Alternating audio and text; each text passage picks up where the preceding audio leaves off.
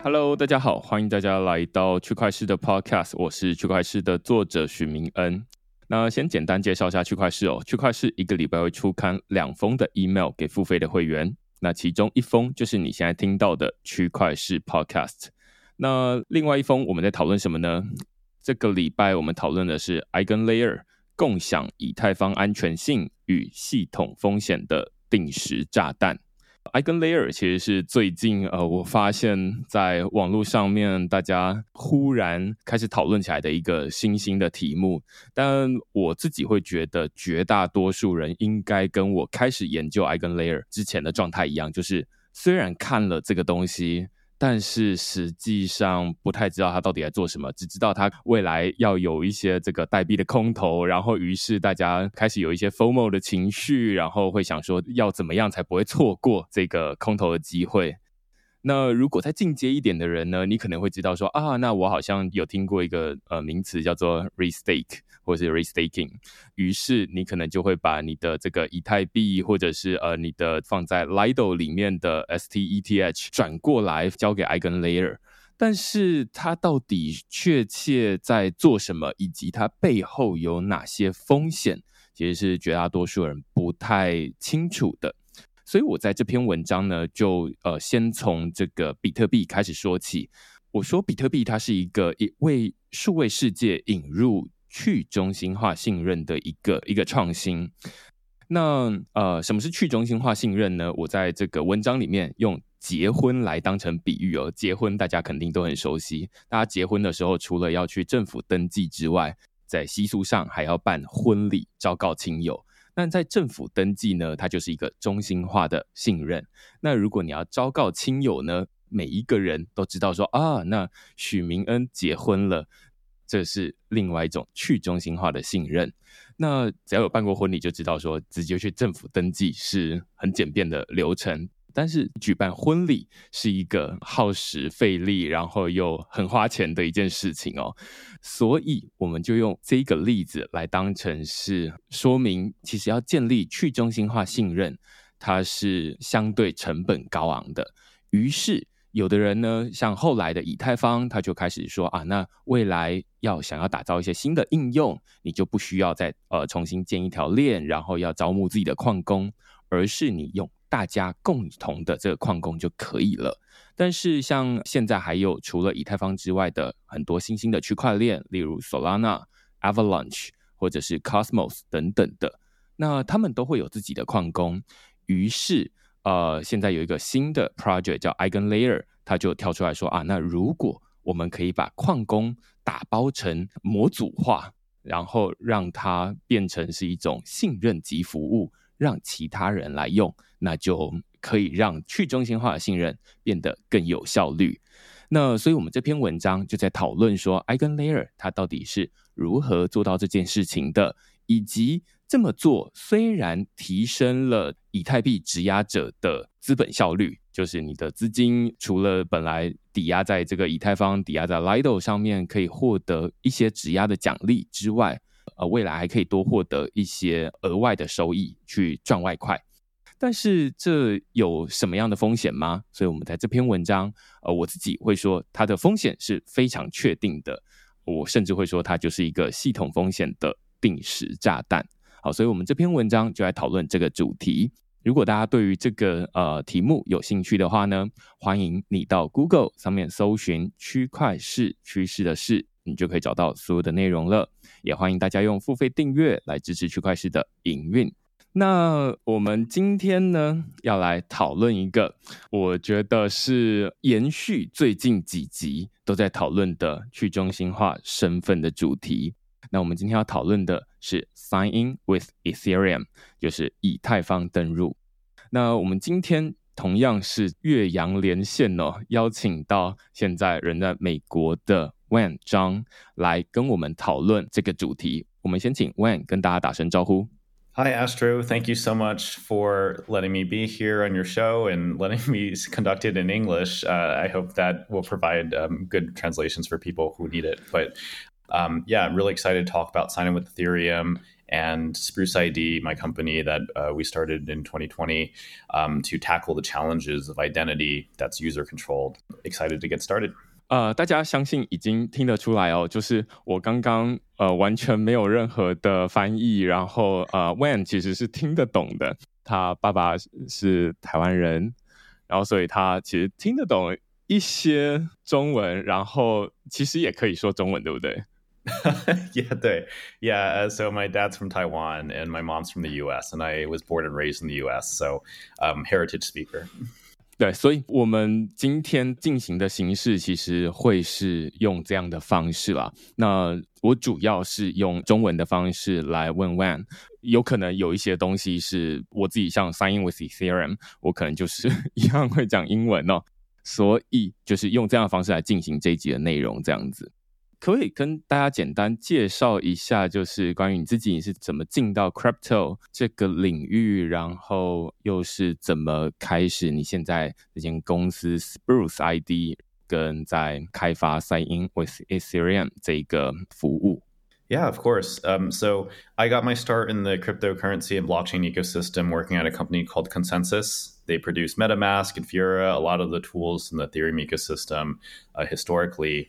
There, I was very interested in new economic models that use tokens and other kinds of systems to basically incentivize good behaviors, and quickly realized that identity was a really, really important piece to create more efficient markets, to create people's data freedom, ability to control one's data. So I really pursued that and worked on the identity part at ConsenSys before starting Spruce ID, which we take a lot of the same principles of user-managed data and identity and try to have market-ready solutions for them. 最近区块市接连的几集 podcast 都在讨论关于这种去中心化身份，或者是把数据从企业或者是政府的手上拿回来，然后让它变成是个人的身份。其实我在可能1-3年前就是在看 Sign in with Ethereum， 其实区块市之前写过这样的一篇文章，那时候为了写这篇文章，其实就是在网络上面看 Wayne 的 YouTube 的内容当成参考，才知道说大概知道它是怎么样的概念。但是我也要跟大家承认，就是现在文章可能已经写了1-2年，然后我又觉得有点不是很确定 Sign in with Ethereum 到底是什么样的东西。尤其在最近前面几集小猪，我们邀请他来讨论这种他的脸书账号被封锁，于是后来他使用的所有的 social login 通通都被断掉了，然后他没有办法登入。或者是最近台湾数位部提出来的数位皮夹的概念，它也是用 DID 的机制来做这件事情。这种 DID 都是在 Wayne 核心的守备范围啦。但可不可以请 Wayne 跟我们简单介绍一下 Spruce ID 这间公司，它跟 Sign in with Ethereum 到底是一个什么样的东西？可不可以给大家一个简单的介绍，什么是 Sign in with Ethereum， 然后它跟我们本来现在很常用的 email 密码登入或者是 social login 有什么样的不同？Sign in with Ethereum is a way for Ethereum users to log into a website with their existing keys. And if you already have an Ethereum account, it gives you the ability to sign in to a website without having to remember another password, without sharing your email, and you can log in with your Ethereum account. Historically, Ethereum accounts are mostly used to create Ethereum transactions, whether that's a trade or sending some assets around or triggering a smart contract.But Sign in with Ethereum allows Ethereum accounts to sign into a website without paying any gas costs. And this is useful because it is the best user experience for many Ethereum users. We started it as a community-led effort. If you look at YouTube, you can find all the videos where we developed this in the open, got feedback from everyone, and understood what the needs were for dApps that wanted their users to log in, right? Because when you're using a dApp today, you might click Connect Wallet, right?But that doesn't necessarily show you exactly who you are. Anyone can spoof that, right? When you click Connect Wallet, it's your browser claiming to be a certain address. There's no proof that you actually control the address. So you can spoof someone else's address with that. So what Sign in with Ethereum does is it lets you show the website that, hey, I'm actually really the account holder. and I can log in and create a session with you. And this allows you to basically store things when you log into websites, things like if you like light mode or dark mode, what tokens you like to, use in the application, any other preferences or things that you don't want to write to a public blockchain. It's very constructive to have sessions, and it helps us get to better UX, much more towards what people are used to in Web 2, where everything is instant. You don't have to reload all your preferences, and it works even across different devices. So what I'll add to that is the mission of Spruce ID is to let users control their data across the web.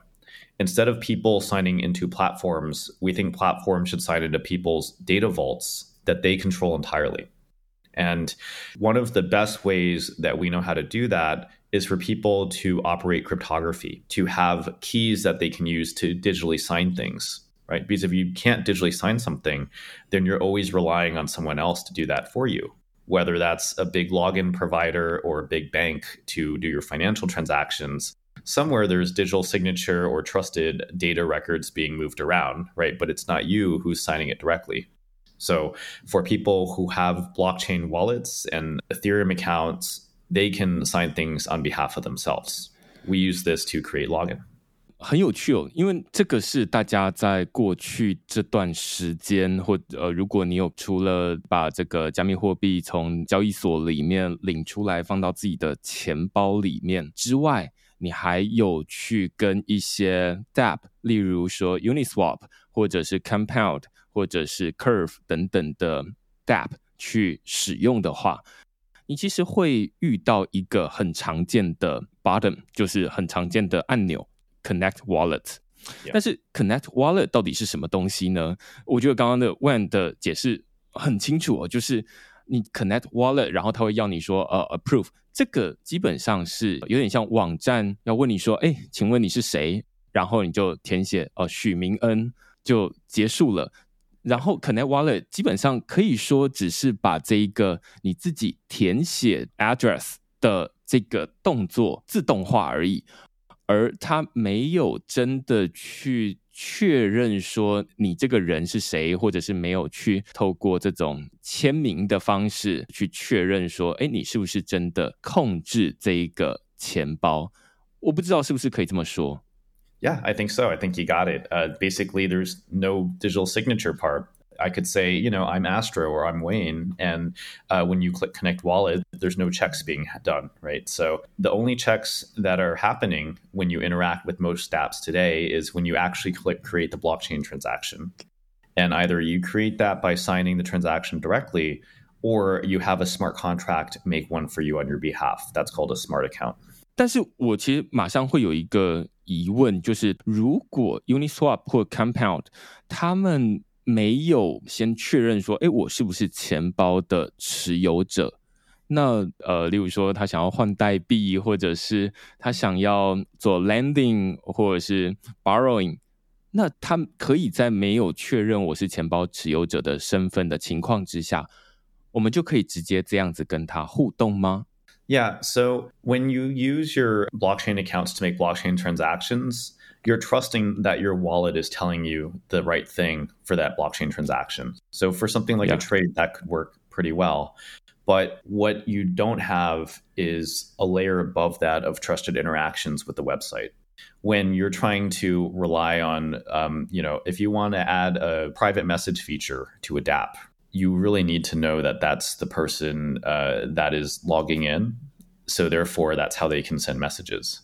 And also how we think it should work is when you sign in, maybe the dApp doesn't host your data at all. Instead, maybe you sign off on some permissions for that data to be taken from your data vault and then put into the session. Right. And then we have a very decentralized computing model where not only are you sending transactions to a blockchain, but also when you interact with a dApp, it's pulling data from a place of your choosing. So you get to choose where your data live and how it gets to the dApp.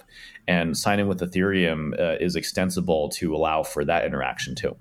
所以我可以说像是这个 Sign in with Ethereum， 它是一种 Connect Wallet 的升级版本，它等于是让使用者在网站上面可以有更多的互动，因为网站本来它只是知道说，哦，你说你是 Astro， 你是 Wayne， 但是我不真的知道你到底是谁，于是我很难做一些客制化的服务，或者是说记录你的 preference。我不知道是不是可以这么说，然后如果是的话，那这样子它到底跟过去的 Web2 的行为它是怎么去对比？ Yeah, with things that build on top of Connect Wallet, like Sign in with Ethereum and beyond, you know, how do we get towards the Web2 experience of, you know, the rich feature sets we expect and the connectivity across different users, right? Because yeah. a lot of the transactions, you know, it's not necessarily the best idea to use the public blockchain for if you can't have something be all public. Imagine having all your private messages be on a public blockchain. That's not good because you're expecting that those are private, right? Even yeah. if something as simple as trying to write a blog post, or if you have a draft blog post, most writers don't want to have their drafts on the public internet for everyone to see, right? Especially if they just started to work it out.But now it's like, what if I want to, you know, collaborate with someone else and have them edit my draft like it were Google Docs? So I think that what is a very interesting model is allowing other people to access your data vault or wherever it's hosted and being able to grant those permissions with your Ethereum address. So if you sign in with your favorite login provider today, like whether that's Google, Apple, or Facebook, and the website says, okay, you're signing in with your account,Further, what resources can we access from your account? Maybe they can access your photos or your documents or something. And I think today there's a problem with siloing. There will never, like one login provider will never let you take your files from a different provider because that's outside of their ecosystem, right? But our theory is that those are your files. It shouldn't matter what you're using to log in with. It should just be available for you to use.So being able to really own your Ethereum account and then use these different protocols that do the same thing, whether it's files, photos, or even APIs that you control, we think that that's how it should work. And Sign in with Ethereum is really the first step towards that. 我不知道是不是可以这样子类比，就是它蛮像是 email 的这样的状态，就是你有你的 Gmail。但是你其实可以下载不同的 clients， 就是例如说 Outlook、Yahoo Mail 或者是 Portmail， 你都可以当成你的收信的 app。但是其实无论你用哪一个软体去登入，你里面的 email 其实都是一样的。那只是现在 Sign in with Ethereum 可以让类似这样的一个功能搬到 Web3， 或者是说在这边实现，不只有 email， 因为 email 就它只是大家生活的一部分嘛。那其实我们更常使用的是 Google Drive 或者是其他的服务。我不知道有没有类似这样的例子可以让大家可以理解说，哦，那所以现在 Sign in with Ethereum 它已经可以让大家用在哪些地方？Yeah, so we saw a lot of adoption with the dApps and being able to sign in with Ethereum. And that's how the adoption started. A lot of dApps just wanted to agree on best practices on how to sign in to improve security and convenience for their users. And then eventually we saw the wallets noticed that there was enough adoption in the applications.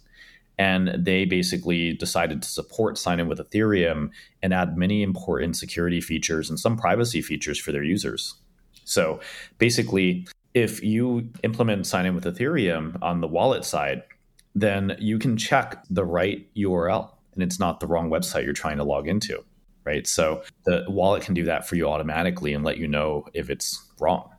The wallet can also make sure that you're not being man-in-the-middle attacked and that basically when you sign in, you know, what you're doing and what information you're disclosing.Before wallets had Sign in with Ethereum support, it just looked like a long text message that was user readable and many people would read it and evaluate.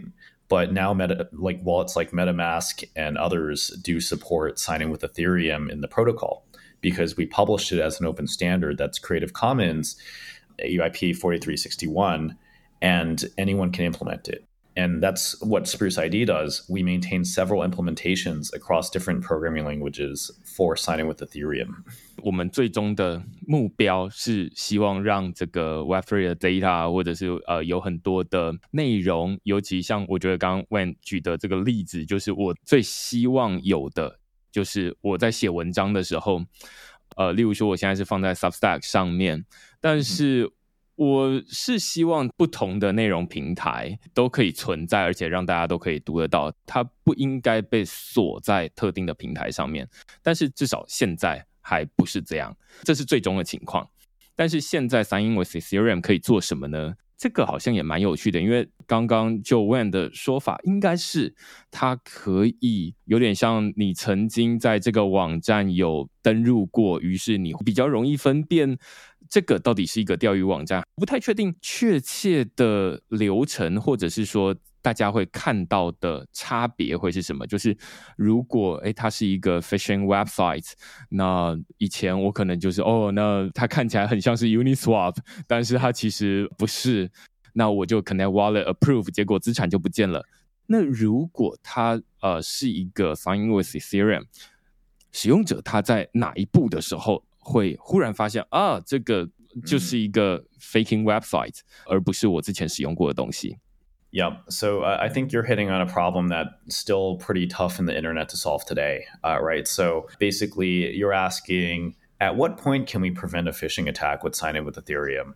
Well, if you went to uniswap.org or the app website and it asks you to sign in, if it didn't have a valid certificate, someone was man-in-the-middle attacking you, it would be able to detect that if there was wallet support. And they would be able to say, hey, this website isn't who they're saying they are, right? So a common attack might be if you go to fakeuniswap.com and it tries to forward a message from uniswap.org to you to sign so it could get it back and complete the interaction and then hijack your session. Mm-hmm. That would be detectable. However, what the wallet will present to you if fakeuniswap.com presents a sign-in with Ethereum to fakeuniswap.com, well, it's going to ask the user to look at that website URL and decide for themselves, right? So this is where I think some additional protections have been provided by the wallet. For example, some wallets will flag known bad sites that have scammed people, and they'll actually just either refuse to connect or display a big warning that, hey, this is a known fraudulent website, and you should probably only connect at your own risk. So I think that, there's layers of security around it. Sign in with Ethereum is one protocol, doesn't solve everything, but it provides a way for Ethereum users to, log into a website and have a session.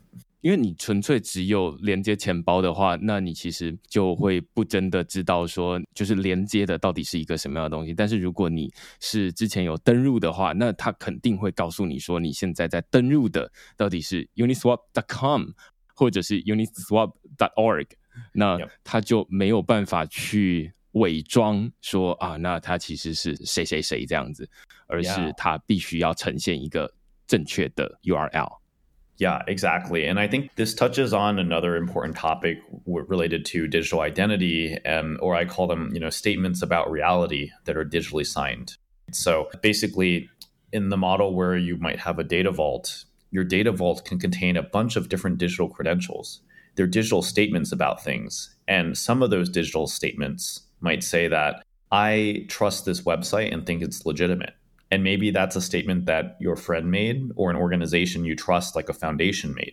And you can accept all those statements as your base layer. Those can be signed JSON packets. Those can be on a blockchain somewhere. A lot of protocols like the Lens protocol on Aave and Ethereum attestation service have emerged to solve this problem, to be able to express these statements on chain.You'd be able to pull some of these lists and combine it with your session, right? And understand if that's something you trust.这是一个白名单的概念，对不对？ White list。 因为大家之所以在网络上面很容易被骗或者是容易被钓鱼，就是因为你期待大家去辨认 URL 的 alphabet， 说你要确认它是 Uniswap， 而不是UN1 swap， 或者是 Google 而不是 G00 GLE。I like to think of them not as black or white or allow or deny lists. I think what's most useful is if you're able to understand the context of it. I think what's very powerful is to just start with denialists, websites that are known bad and reported, so the default can be permissionless. You can just access things and start using them until there's history of things. But you might have another condition that says, if I'm going to spend over $1,000 US on a blockchain transaction somewhere, then it better be on this other list that I have of things that are known good. And if it's not on the list of things that are known good, then I want extra scrutiny. I want to be able to click through, do my research. I want more friction. So, and I think that what's really important about this is that it should be a combination of the user assisted by their wallet able to determine what's the right list for them. So you're not having one authority set all the lists for everyone, but really it's the user, because someone who uses the blockchain to trade assets might have a different experience than someone who just wants to use it for social networking, right? And based on what they're interested in using it for, there might be a better way to, you know, protect people while still giving them their autonomy. 我觉得到这边已经开始超出我自己本身对于今天这个访谈的、想象了，因为我在这一开始或者是跟大家基本上都是一样，就是说 Sign in with Ethereum 就是反正就是登入嘛，那Web3 登入，但是其实现在开始它的这些新的功能，无论是这个你可以有一个 list， 这是你朋友传给你的，或者是例如说区块市在讨论一些鼓励大家去动手操作的时候，那我就会列一个列表给你，那你基本上你的钱包可以使用这个列表，于是你就基本上不会签错。但是这样的功能其实是跟我们以前，如果大家对于这种 MetaMask 也很熟悉的话，以前你就是登入哪有什么，它就是一个动作而已，它没有太多额外衍生出来的新的功能。但是现在这一个刚刚 Wayne 说的这一个机制，它其实已经越来越复杂了，也就是说这个登入的这个行为当然最后还是你个人去按这个按钮了，但是它可以去参考别人已经替你整理好了这个东西。这个我觉得跟以前我们现在在 Web2 操作的登入好像有点不太一样，对不对？ Yeah, I'd say it's a lot more peer-to-peer. Let me give you one example. Let's say that we're making an application for peer-to-peer chat, right? So I want to send you an encrypted message, right?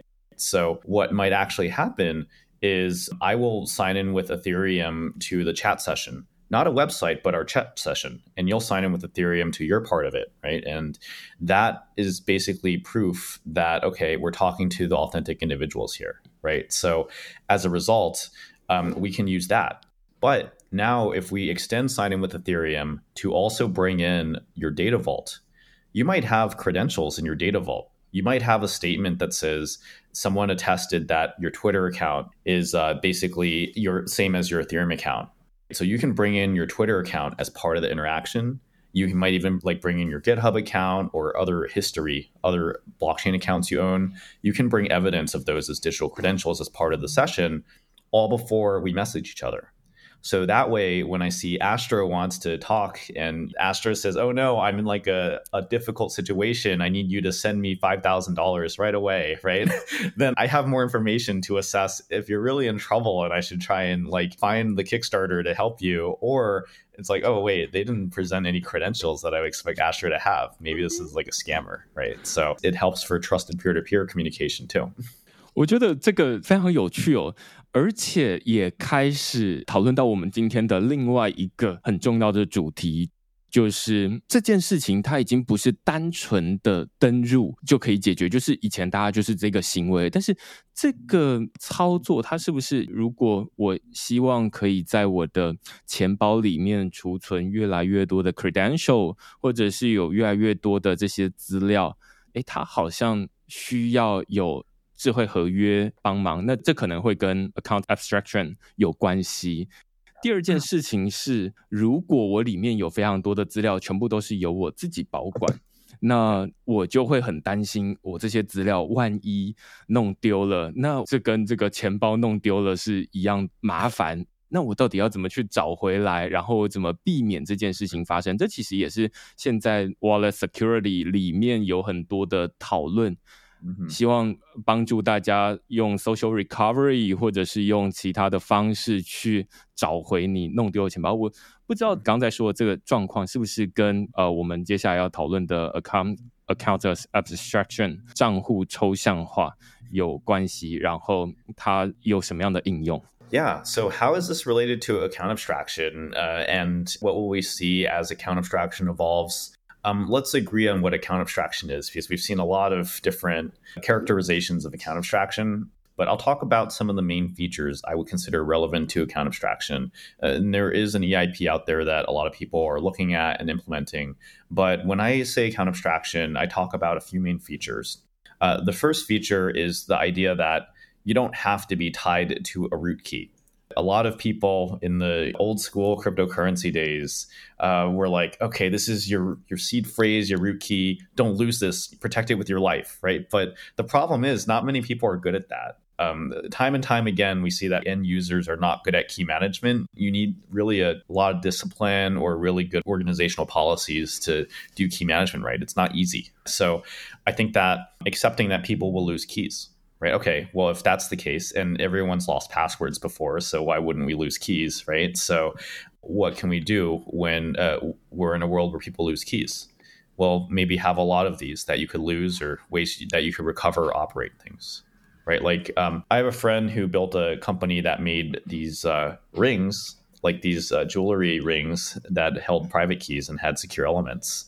Right? Really cool. So in some way, like imagine if you wanted to do a really big transaction at your bank, your smart contract, you have to bring all 10 of your rings and you have to like hold something and, you know, there's, you'd sign multi-sig and that'd be enough for a big transaction. But if you're trying to buy a cup of coffee, you only need like one of them, right? Like rings of power or something. That would be awesome. And that's the kind of thing that account abstraction allows you to do. So if you lose one of your rings, you might be able to go somewhere and like swap in a new one if you have enough of them, or you might use social recovery. You bring a really trusted friend that's part of your account.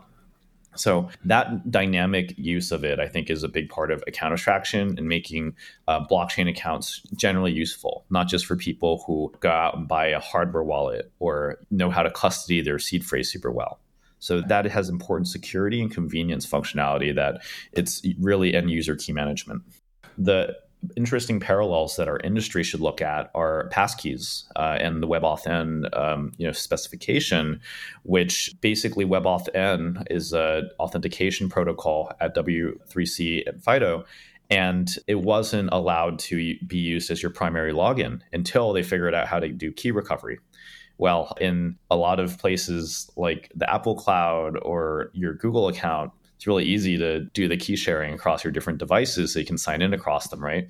We have a bit of a different challenge in Web3 where you start with an Ethereum account. Where can you go to keep your stuff in a data vault and share the right keys if that's even the right model? But I think that multiple factors is one important part of account abstraction. And how it impacts that is you'll receive many of the same benefits as WebAuthN when you're using Sign in with Ethereum, and that it would be simple to use across your different devices. And also, it's better for privacy too. If you can spawn a new Ethereum address every time you logged into a new website, but then you wanted to be able to bring part of your credentials to the interaction, you don't want to reveal that they're bound to other Ethereum accounts, that's potentially possible. We need to see some advancements on how we express credentials. Zero knowledge improvements will help in this category quite a lot. Imagine being able to say, hey, I'm logging into your website. You don't know anything about me. You just know I have over 10,000 Twitter followers.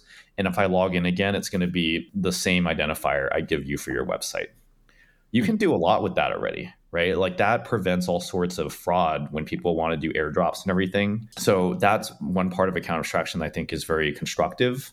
Another part, I think, is sponsored transactions. They used to be called meta transactions back in the day, but the idea is that someone else is going to pay for your transaction and you don't have to open an account somewhere, connect it to your bank account, get your wallet funded, and then pay the gas fees for any transaction, not even a financial one, right? So the fact that someone else can pay for your transaction makes a lot of these identity-related interactions easier. So those are some things that I'm pretty excited about that account abstraction will bring, and I think it'll improve the user experience.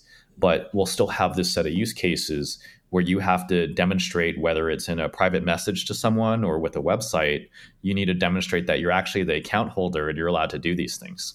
刚刚的这一段尤其让我们知道说，好，既然我们现在手上有越来越多的个人的资料要自己保管，而不是交给例如说放在 Google Drive 上面由 Google 来保管，或者是放在其他的地方，那于是就会有很多的问题出来，就是刚刚Wayne说的最古早时候的这种 C phrase， 大家要想办法保管好。我每次出去演讲的时候，因为我都会尽可能的让所有人都有加密货币的体验，于是我每一场演讲我都是会发10元台币等值的以太币，或者有时候5元啦，给所有人。那所以大家就必须要有可能是 Coinbase Wallet 或者是 Trust Wallet 或者是各种不同的钱包，那他们当然也会马上会遇到私钥或者是 C phrase 要保管的问题。那这种 C phrase 或者是私钥，我都会告诉大家说那这个就是你要想办法保管好。但是这其实是一个现在几乎可以说已经被验证人不擅长做这件事情的一个机制，甚至它是一个非黑即白的一个东西，就是你要嘛就是保管好，要嘛就是哇你被弄丢了，然后你的这个人生就毁了这样子。尤其以前你可能只是钱弄丢了，但是如果我们现在开始要讨论到这种连登入你会有很多的 credential， 你的凭证都透过你的 wallet 来保管的话，那有点真的像是我们现在的皮夹这样子，就是物理的皮夹里面除了有放钱之外，你还有放很多的证件，然后这些证件这些身份其实就像是我们现在在用登入用的很多的 credential， 那只是它更复杂一些。那如果这些东西弄丢了，那是一件比现在钱弄丢了来得更大的灾难，于是我们会需要有权限控管，像刚刚 Wayne 说的，就是以前我们这种私钥弄丢了它就完全没有了，但是现在你可能透过账户抽象化，你可以说这个你需要有3个签名你才能够做到某些事情，而不会你忽然一个弄丢了那就0或100分，而是你一个签名你可以拿到 20% 的资产，然后2个签名你可以拿到 40%， 那3个签名等等的，而且你可以把这些权限放在不同的地方，无论是像最近我就跟我太太分，就是那你有一个这个 YubiKey， 然后我有一个 YubiKey， 然后我们共同可以管理一个东西，那你是我的备份，我是你的备份等等的，那所以我们会有很多不同恢复的方式。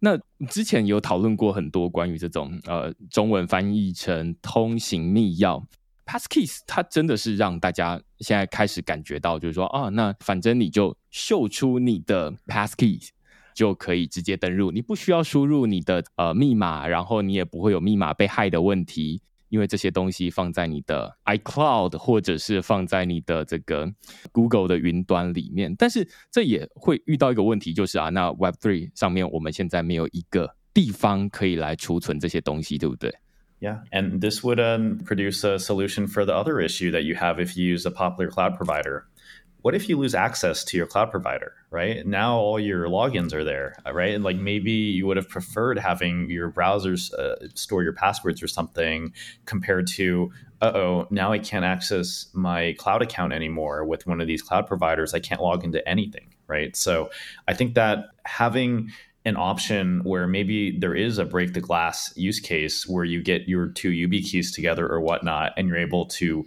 formulate your digital self again, like that level of openness. Because even if we have passkeys, who holds the passkeys and limit to where they can get replicated? There's a lot of good security reasons to keep those running on only certain devices or accounts and not have them extracted. What if you really want to have a fail-safe?You know, right now, I don't know that there's a strong option for that. And we care about giving individuals more control over their data, and the ways they log into services is a big part of that. So we think a lot about this. 你会发现说，从最一开始的这种非常基础的登入，然后登入之后，它其实后面会牵涉非常多的问题，而且甚至我们现在有非常多的资安的问题，都是源自于登入的这一个行为。我们其实没有真的那么能够完全掌控它，于是大家会被钓鱼，然后你的这个密码可能会弄丢，但是现在有一个一个的方式会想要，尤其像刚刚这个 Wayne 在介绍 Spruce ID， 它本质上你可以说它是在用 Web3 的思维来做这整件事情，就是让你从一开始的这种你把这个 credential 或者是你把账号密码存在别人的那里，回头变成是由个人来掌握的数位签章，然后用这种数位登入的方式，你个人持有钥匙持有资料的方式来使用这个网络。那这个是 Spruce ID 在想要打造的一个新的机制。Yeah, I think one way to look at it is when people can control private keys to sign things, whether that's through account abstraction or directly controlling a key pair, right? Then you can make digital statements. You can say things like, hey, I made this video. It's not AI generated, or I chose the AI that generated it, right? Things like that. And those statements are very important for you to be able to make and tie to other facts about you. And we want it to happen on your terms, right? So basically, if we look at the use of cryptography, blockchain accounts is one of the most prolific uses of cryptography where people are actively engaging in the keys that they generate and use. 我们之前在可能是跟宝博士访谈的那一集哦，我们正好有讨论到这一个东西，就是说现在 AI 有非常多的 generative contents，那于是在网络上面有非常多的内容看起来好像是真人化的，但是其实是 AI 化的。于是到底未来要怎么去确认说那这个东西是不是有一个可追溯性可究责性。那现在我觉得 AI 跟 Web3 或者是区块链在做的会说有点互补的这样的感觉，就是区块链它追求的是你的真实性，就是它创造稀缺。一个人那我就是可以告诉你说那这个资产是我的，或者是我在上面签名。但是 AI 它是带来丰盛，也就是它可以创造很多不同的东西，然后 AI 它可以帮你创造非常多不同有趣的内容。但是要怎么把这两件事情结合起来，其中一个我觉得 Wayne 刚给了一个很好的例子，就是那如果之后的内容确实是真人创作的，我可以透过 Web3 的这种 sign in 的方式，或者是签名的方式来告诉你说这个就是人创作的，而不是 AI 创作的。那最后大家自然会去辨认说没有签名的，那自然就会归类成那应该就不是有一个真人去做的这个东西。Yeah, and it's not even, this problem has been around before AI. We've seen this with code dependencies too.A lot of open source software is not audited and it's used in places, and that's not good. And a lot of, there was a White House executive order talking about software supply chain security. And to me, it's a no-brainer that we should basically, for open source software, we should put attestations about it represented either on a blockchain or publicly available, so that when you pull in software packages, you can trace the whole history and see everything that people have said about the different packages. You can even filter, the statements made by who, by official security auditor, peer-to-peer review. That would just result in better software security. And I think it's a really, really good use case for a public blockchain. So anyone thinking about building a new company, I think that's a really, really good area to think about. 我觉得现在在讨论这种 Sign in with Ethereum， 虽然现在我们在 Web3 上面可能还不真的很常看到这样的一个按钮，但是今天 Wayne 举了非常多不同的例子，它可能不一定真的是我们现在在想象中的反正就是 DeFi 要不然就是这个登入这个 OpenSea 等等的，而且它甚至只是 Connect Wallet。那未来可能会有非常多不同的应用，但是我想要问一个问题就是说，既然现在大家都觉得说 Sign in with Ethereum 或者是至少我们在理论上它可以有这么多不同的应用，但是为什么现在我们在网站上面，尤其是在 Web3 的服务上面，还没有那么多的网站他们都直接挂上 Sign in with Ethereum， 有点像我们现在在 Web2 的网站上面，哪一个网站它没有要你登入呢？它基本上都是就是进来之后就是 sign up， 然后 login， 最好是希望可以认识你是谁，它才能够提供更好的服务。但是为什么现在的 Web3 的 dApp 有一些可能它还是放在 Connect Wallet 而没有 upgrade 到 Sign in with Ethereum， 这是什么样的原因啊？Yeah, so I think we have over 1,000 known dApps that have integrated, and I think we crossed over 3 million downloads for the base library, you know, pretty recently. So I think we have seen an uptick of people interested in it. But I think that for a lot of people building dApps too, they don't encounter the issues or the benefit isn't clear enough to them just yet.A lot of the functionality I'm talking about, being able to connect to your data vault and bring things to the browser, this functionality is going to exist as the ecosystem builds dApps that need it, right? And there will be companies like Spruce and others that will help serve and provide different pieces of those. But I think it's part of the larger conversation about cryptocurrencies and blockchain, and there's a lot of factors here, but we just need to see consumer use cases, things that provide value to the end user.For example, there's one application called Blackbird that is kind of like restaurant rewards, and you can go around and collect those, and they don't talk about anything about what the token price is or anything like that. They're just like, yeah, if you want to book a reservation and collect rewards when you go to restaurants, let's go here, and you can keep your profile, right? So these kinds of end-user use cases, I think, inevitably drive other demands for developers.They'll eventually want to store preferences. They'll want to have chat with other users maybe, or support channels. So I think that we are starting to see some sparks and areas of growth in new use cases, and that's exciting. But the winter has not been helpful towards the speed of those developing. So, you know, we've seen 4 or 5 cycles before, and I have no reason to believe we won't see another one. It's just no one knows exactly which applications will take it this time.我觉得现在看起来应该是已经有一些成果了，只是大家还没有真的普及到可能最常用的这些服务上面去。但是其实我觉得也有一个很简单的问题，就是大家每天日常生活在使用的，例如说他可能都会打开 Gmail， 打开 Instagram， 打开很多的既有的所谓的 Web2 的服务。然后但是其实这些 Web2 的服务他们其实也知道要大家去从这种资安的角度 security issue 想要告诉大家说，这个账号密码其实不安全，所以他们就最近开始去慢慢的增加这个 passkey 的这样的一个机制，让大家改用类似这种公司要的机制来登入，而不是用账号密码。但是Sign in with Ethereum 它从名字上面给人就是一种 Web3 的这样的感觉。我不知道你会怎么去看待说我们什么时候，或者是说这样的一个 Web2 的服务，他们哪一天可以开放让大家用这种 Web3 的登入的方式，或者说现在已经有我自己有在用 Skipmail， 那它可能就是可以让你用这个MetaMask 连接钱包，然后你就可以登入。像是这样的例子，我不知道你会不会觉得他们有这样的动力去做这件事情，还是说这其实是跟他们想要做的这种生意商业模式 business model 是完全不同的，所以他们不可能会去adopt 这种 Sign in with Ethereum.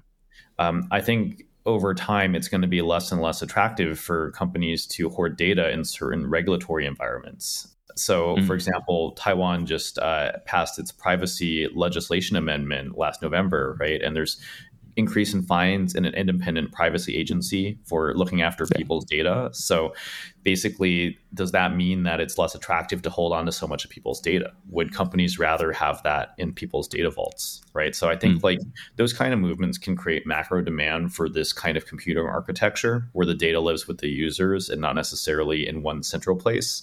And then also further, how I view a lot of these authentication tools like passkeys, I think they're great, you know, and I think that many teams right now are looking at how do we use passkey to operate an Ethereum address?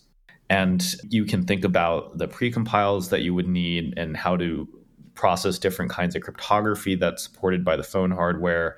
And people are looking into that, right? So that as one of the other factors that can be used to control a financial transaction or something else that an Ethereum account can do.That's, you know, one thesis of how it could evolve, where if Ethereum is truly successful in this way, maybe people don't even need to hear about Ethereum. is just kind of the base layer that has the smart accounts that have different authentication factors. And yes, you sign in with your passkey, but now you're allowed a session where you can operate an Ethereum account and do things with it. 之前我们在讨论 Passkeys 跟这个 Web3 钱包连结的时候，我自己心目中觉得这应该是一个使用体验最好的一个状态。因为我最近也是告诉我爸妈，就是说那你们这 Google 的账号密码，因为你们其实每次都忘记账号密码，只要手机一被登出之后，你就是要问我我帮你设密码的人说那你的密码到底是什么。后来我有一次就告诉他们说那你们通通都是来这个指纹都有吧，然后就是升级到 Passkeys， 所以以后你就不太再需要输入了，他只要会叫你这个放指纹，那你就让它扫，然后你就可以直接进去了，你不用再记得这些密码的东西。那其实同样的状态，我们可能是这个密码记得比较多，但也不敢说全部都记得，所以常常还是会需要用到忘记密码。但是既然现在已经有 Passkey 这样的一个基础建设，那理论上我们一定会忘记的，或者是我自己肯定不会记得的，就是我的 C phrase。 那如果可以用 C phrase来当成是大家这个还原钱包的一个方式我的 passkey， 然后这个我太太的 passkey， 我家人的 passkey， 然后共同可以还原这个东西，那弄丢的几率就会比现在来的低得多。这是我觉得很期待的一个状况，但是这其实也跟这整个无论我们刚刚讨论到的背后要有很多的基础建设的成熟，就是 passkey 要成熟， account abstraction 要成熟，他们共同组合起来才会是这一个状态，对不对？ Yeah, and I think that when you can combine all these different forms of authentication, right, it does provide better options for the end user from UX, from security perspective. In fact, like for a lot of people, having a seed phrase is a great security model, because how good is one person at keeping a physical thing very secure? Right? Like if that's your true goal, there are a lot of ways to compromise that. You can even imagine security models where the seed phrase you keep so hidden and secret, just one factor.Very strong factor, but maybe you need another one too. So I think that thinking about these models and what are the attacks, and not even attacks, but like what happens when people lose stuff, right? So I think that having some really good answers to that, I mean, this has been a problem plaguing our industry for over 10 years, but I think account abstraction has some promising solutions towards this.了解。好，现在又解决了一个这种钱包你到底要怎么管理，有这样的一个机制。回头想要问Wayne最后一个问题就是说现在可能假设区块是有一些听众，他们是有自己的这个 Web3 的服务，或者是有一些网站，那你会怎么去告诉他说现在你应该可以试试看 Sign in with Ethereum？除了像刚刚我觉得这个例子很好，就是现在其实你持有用户的资料是危险的，如果你万一泄露了这些个资，你是会被罚钱的。像之前这个 Iron 和泰汽车等等的，有很多不同的公司，它开始因为一些意外泄露使用者的个资，于是它就被罚钱，或者是会有其他的责任。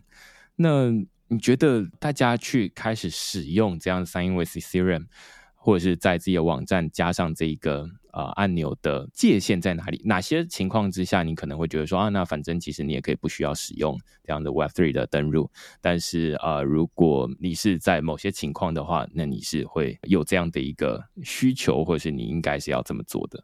So I'd say the two strongest reasons to install Sign in with Ethereum.One, if you already have a dApp and you want to give your users a better user experience,That's a great reason to install it, because then they can authenticate who they are and they can have their sessions. It's kind of like, if you're playing a video game, you don't have to start from the beginning again. You can load at your last checkpoint, right? Well, if they use your service and they set some preferences and they have things that they want remembered about them, then they can load their session with Sign in with Ethereum. When you use that, someone else can't load your session inappropriately.Right. So that's for dApps, it's a very clear benefit. For websites that don't have any blockchain interaction, I'd say this is actually a really good way to bridge the blockchain interaction, because what you can do is you can ask users who already have their existing accounts to also link their Ethereum accounts if they're willing to do that with you. now you can understand what their on-chain history is that they wanted to reveal to you by signing in with Ethereum, and combine that with their accounts to provide a better experience. 我一直会觉得，这其实对于这个网站的这个管理者或者是开发者来说 ，Sign in with Ethereum 它有点像是一个额外的资料来源。你可以除了知道说啊，这个人他现在在你的网站里面做什么之外，你可能透过 Sign in with Ethereum， 你还可以知道他的 on-chain history， 知道说他在这个区块链上面做了哪些事情。于是你可以有点像是交叉比对，有时候有一些人就像现在有一些人他的银行存款是远低于他的链上存款的，那所以你只有看他的这个银行存款，你可能没有办法认识他到底是一个什么样的人，但是你从他的 Ethereum address 上面你就会知道，哦，那他好像是一个有钱人，他有很多的 Ether， 他是怎么样，所以那个是一个有点像是互补的概念，而不是一个就是啊，你非得要选一个的这样的感觉。Yeah. And if you're a crypto exchange, it makes a lot of sense because you might want to give some premium features, you know, to this user, even if they don't have a history with you. And it's a great example of someone being able to bring their data around and getting value in other places. Many wallets are more and more improving themselves so that they're able to make new accounts every time you visit a website to make sure that you're only revealing what you want to.So if you want to use your main trading account to show, hey, here I am, you can do that. But maybe the default can be, here's a brand new account with no history. 我不知道其他人有没有兴趣啊，但是我自己是非常有兴趣的，就是我自己在做这种最近才刚完成区块市会员的年度问卷满意度调查。其中有一题就会问大家说，你到底是参与这个 Web3 大概几年了，你有多少的这种经验，我想要知道说会来订阅区块市阅读区块市它到底是一个Web3Newbie 还是 Web3 OG， 所以说不定你是曾经经历过2016年的 The DAO Hack。 那所以其实我现在的填写的方式是请大家自己去填写年份，自己拉年份，但是更好的方式应该是我可以直接让大家 Sign in with Ethereum， 然后我直接从你的链上记录，我大概就知道说啊，那虽然你说你这个5年，但是你链上的这个记录可能非常的少，那就代表说啊，你可能绝大多数的 crypto 都是放在中心化的交易所里面，而不是放在链上。那或者是你可能才刚使用1年，但是你在链上的记录非常的活跃，那代表另外一种人。那所以这其实是一个额外的资料来源。It lets you use your blockchain data in a much more useful fashion. But I think the other point is, like, this is also why it's not appropriate to put everything on the blockchain, right? At least not a public, unencrypted blockchain, because that's why I think that we need these data vaults to go with the blockchain that hold things under permission access. So in addition to maybe your base blockchain history, or maybe none of it, if you choose, you can share specific facts from your data vault.Or maybe you can link other accounts as well. So that's where we want to go. 我觉得这里其实还可以往后讨论哦。例如说大家现在在讨论，我刚刚想到这种 on-chain history， 它其实现在是相当的公开透明的。但是我一直会很好奇，因为其实同样有一个 research track 是关于 zero knowledge 的一个研究。那 on-chain history 链上的记录这么的公开透明，我不知道它能不能算是一个 feature， 还是它是一个还没有完全开发好，零知识证明还没有准备好的一个还没成熟的状态。因为其实大家的资料不应该这么的公开透明，被所有人都可以看得到，应该是它要有 selective privacy 的方式。 Yeah.I think that the zero knowledge landscape is evolving really quickly. What we can see zero knowledge do today, I think, is really impressive compared to even 1 year ago. And we have a whole bunch of L1s that incorporate layer one blockchains that can be EVM compatible. And by the way, Sign in with Ethereum is compatible with any EVM blockchain, not just Ethereum mainnet. That's an interesting thing to note too. But basically, as we have...shielded blockchains that were kind of like Monero or Zcash, but the computations themselves are shielded. Basically, those can be data that you might be able to reveal part of an interaction. There was already projects on mainnet. If you look at Interrep, and then I think there was one called Semaphore in Ethereum, and also one called Sysmo, a protocol.